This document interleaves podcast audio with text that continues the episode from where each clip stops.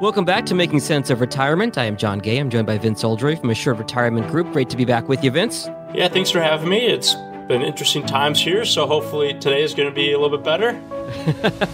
I'm sure this will come as a shock to nobody, but we are going to talk about the coronavirus today, right? Yeah, and I know we kind of touched on it, you know, a few weeks ago, I think it was. I mean, like the market went down a little bit in January and then we thought we were kind of over it. You know, we thought everyone's getting a little bit better. Then all of a sudden, here it comes back. Everyone's getting sick again.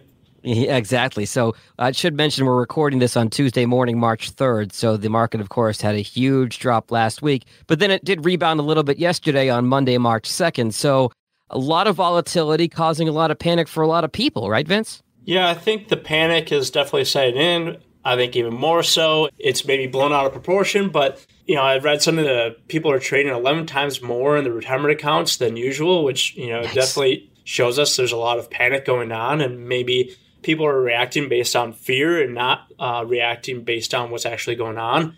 A lot of this is based on speculation, not actually based on economics so far. So that could create some issues in your retirement account because you're jumping out but you could also make the argument that you're jumping out when the markets were high. So, you know, you could kind of go either way with that, but hopefully people understand that when you make changes based on fear, that's the exact wrong time to make changes. You should be making changes when the market's going up, when things are steady. But I understand it's a lot easier to answer a risk tolerance questionnaire when the market's going up compared to when the market's going down when it's gut check time, right? Yeah, exactly. You know, the old cliche being buy low and sell high, a lot easier said than done. As you put together a financial plan and you're sitting in the office with Vince and you say, okay, could you tolerate this? Could you tolerate that? As opposed to actually seeing how much the market has dropped. And I think this is where, Vince, you're also part psychologist dealing with your clients because you have to keep them to the plan that they set up originally as opposed to reacting out of fear and emotion because money can be such an emotional thing it can be very emotional. And when the market's dropping that much so quickly, you can get a lot of anxiety. Uh, especially when you turn on the news, all of a sudden they're talking about you know more deaths and it's coming to the U.S. All that stuff kind of stokes fear and makes people want to react, right? And is this going to be the big one? Is this going to be the major drop? And you know, it's important to put a plan together that you can stick to.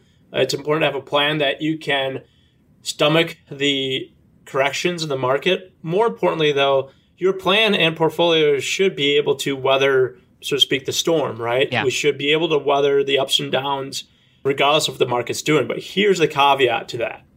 When you build a plan that can pretty much make it through any storm, you have to give up a little bit too. Yeah. What I mean is you have to give up a little bit of return or a little bit of the upside when times are good. Mm-hmm. But when times are bad, you're going to be okay. And I think, you know, when we build up plans, the biggest thing that we try to do is make sure that we build a plan that can weather a storm, whether markets are good or bad. But that way you can stick to a strategy.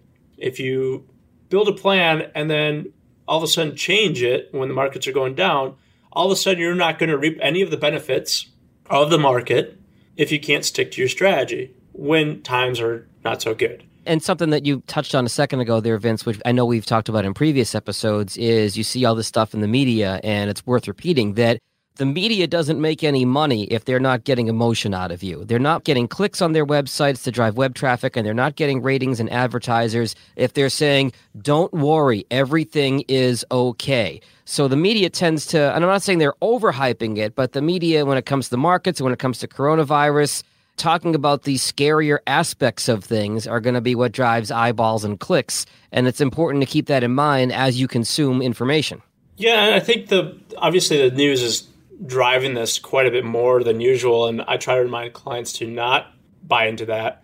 When you look at all the different diseases and that kind of thing that are out there, I mean, there are so many different things I've looked at that kind of compare it to other things. But if we go through history here, and we look at the SP 500 performance during epidemics. Mm-hmm. So, like SARS, which was in 2003, MERS, which was in 2012, Ebola, which was 13 and 14. Then we had the Zika virus, which was 15 and 16. Yep. We had some pretty big drawdowns, not quite as fast within a week, but we had some drawdowns. So, like with SARS, it was down 13% almost.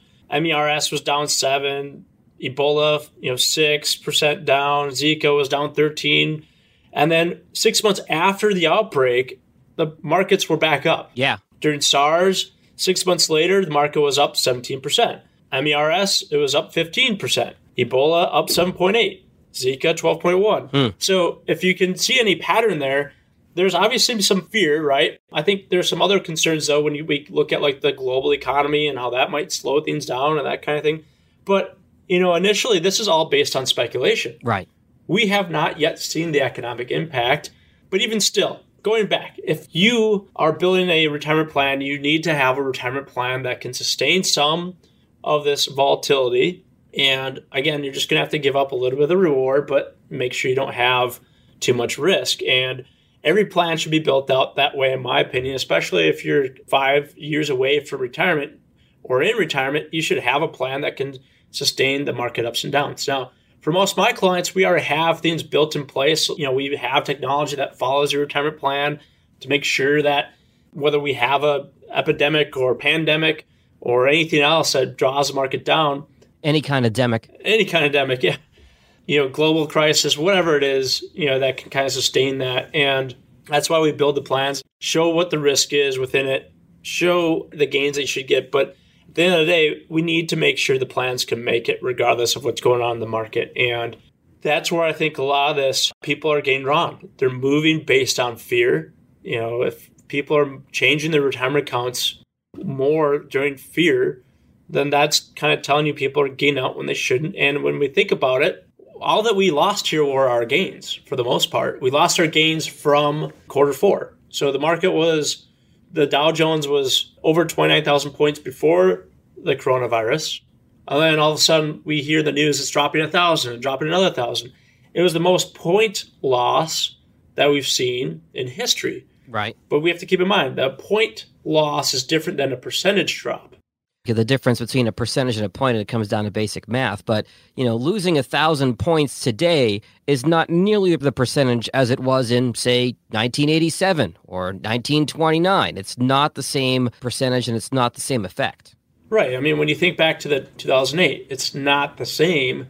Where the market goes down a thousand points, you know, it's going down five, six percent in 2008 compared to now. You know, a thousand point drop is two, three percent, and that I think is the headlines in the news. Right. We see another thousand point drop, another thousand point drop. I mean, come on, the markets weren't that high back then, and now they are, and you know, a thousand point drop that should be more normal now.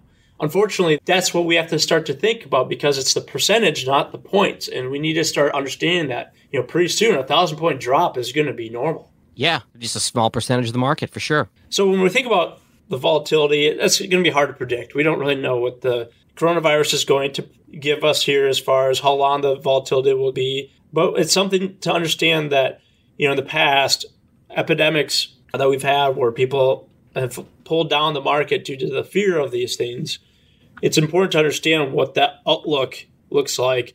And based on history, we've had some pretty good outlooks after some of these epidemics or some of these fear things. So whether it's a epidemic, geopolitical crisis, natural disaster, financial issue, markets often react negatively to bad news and then they recover. You know, it's important, as we said, to not get caught up in the hype, to stick to your plan. And prior to that, it's important to have a plan. Yeah, it's one thing when you build a plan, your plan can't be reacting based on like a virus, right? I mean, your, Yeah. your plan should, if you think about the markets, markets are not based on viruses, they're based on economics. Right. And if you are making changes not based on economics, then you're going to hurt yourself. Now, could coronavirus obviously impact the economy? Yeah. How much of an economic impact is it going to make? We don't know. That's speculation. Right now, the economics are still rather strong. Even the banks are stepping in here to help make sure that the economy does not get pulled down due to the virus. And so, if we're making decisions based on economics right now, we shouldn't make decisions based on fear. So, I just want people to understand that we can't make these changes based on a knee jerk reaction. Right. We need to start looking at an average. If you're a long term investor, you should be basing things off of averages, not based on short weekly movements. Mhm. And so if you look at the average over the last month, quarter, you'll notice that you're actually not down that much, or maybe you're actually back to where you started from the end of third quarter. So if you can look at the average, you can stomach it a little bit more than if you're looking at it weekly. And what we do with our clients, I mean, we update them weekly on how their investments are doing.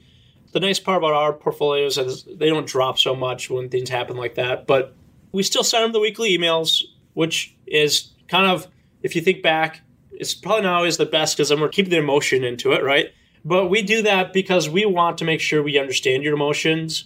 That way we can help be there right away during the emotions, help give you some pep talks, that kind of thing, to make sure you stick with the strategy, but then also really truly find out what your risk tolerance is during times like this. So that way we can create portfolios and strategies to help for any future things that we have. So that's why we do it weekly. I wouldn't recommend looking at it weekly or daily. Or driving yourself crazy. Yeah, if you can't stomach the movements, you should be looking at it weekly or, or daily because if you do look at the average, you start to notice, oh, the market was down one or two percent. So here's what I would challenge yourself with is if the market was down, let's say over three months or four months over this time frame, it was down 10%, would you make significant changes? You know, if you start to look at things over a longer period, you might say, no, I probably wouldn't make any changes. Mhm. Then that's when you can look at the coronavirus and say, okay, I don't need to sell right now if I'm looking at the average. Now, if you're going to try to time the market here, good luck. We've always warned against that. Yep. Yeah, if you're going to try to time it, then, you know, hopefully it does well for you. but at the end of the day, and the coronavirus, I know, is creating a lot of volatility here. And I know in the next episode, what we're going to be talking about is how you can help create a portfolio, how you can help sustain the market risk for your retirement plan.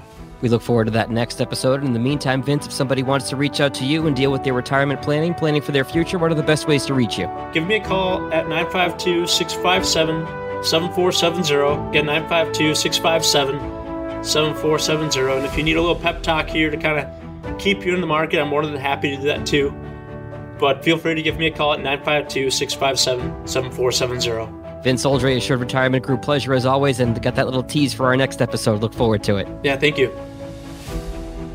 Investment advisory services offered through Assured Retirement Financial Group Inc., a registered investment advisor in the state of Minnesota. Insurance products and services are offered through Assured Retirement Group Inc. Assured Retirement Financial Group Inc. and Assured Retirement Group Inc. are affiliated companies.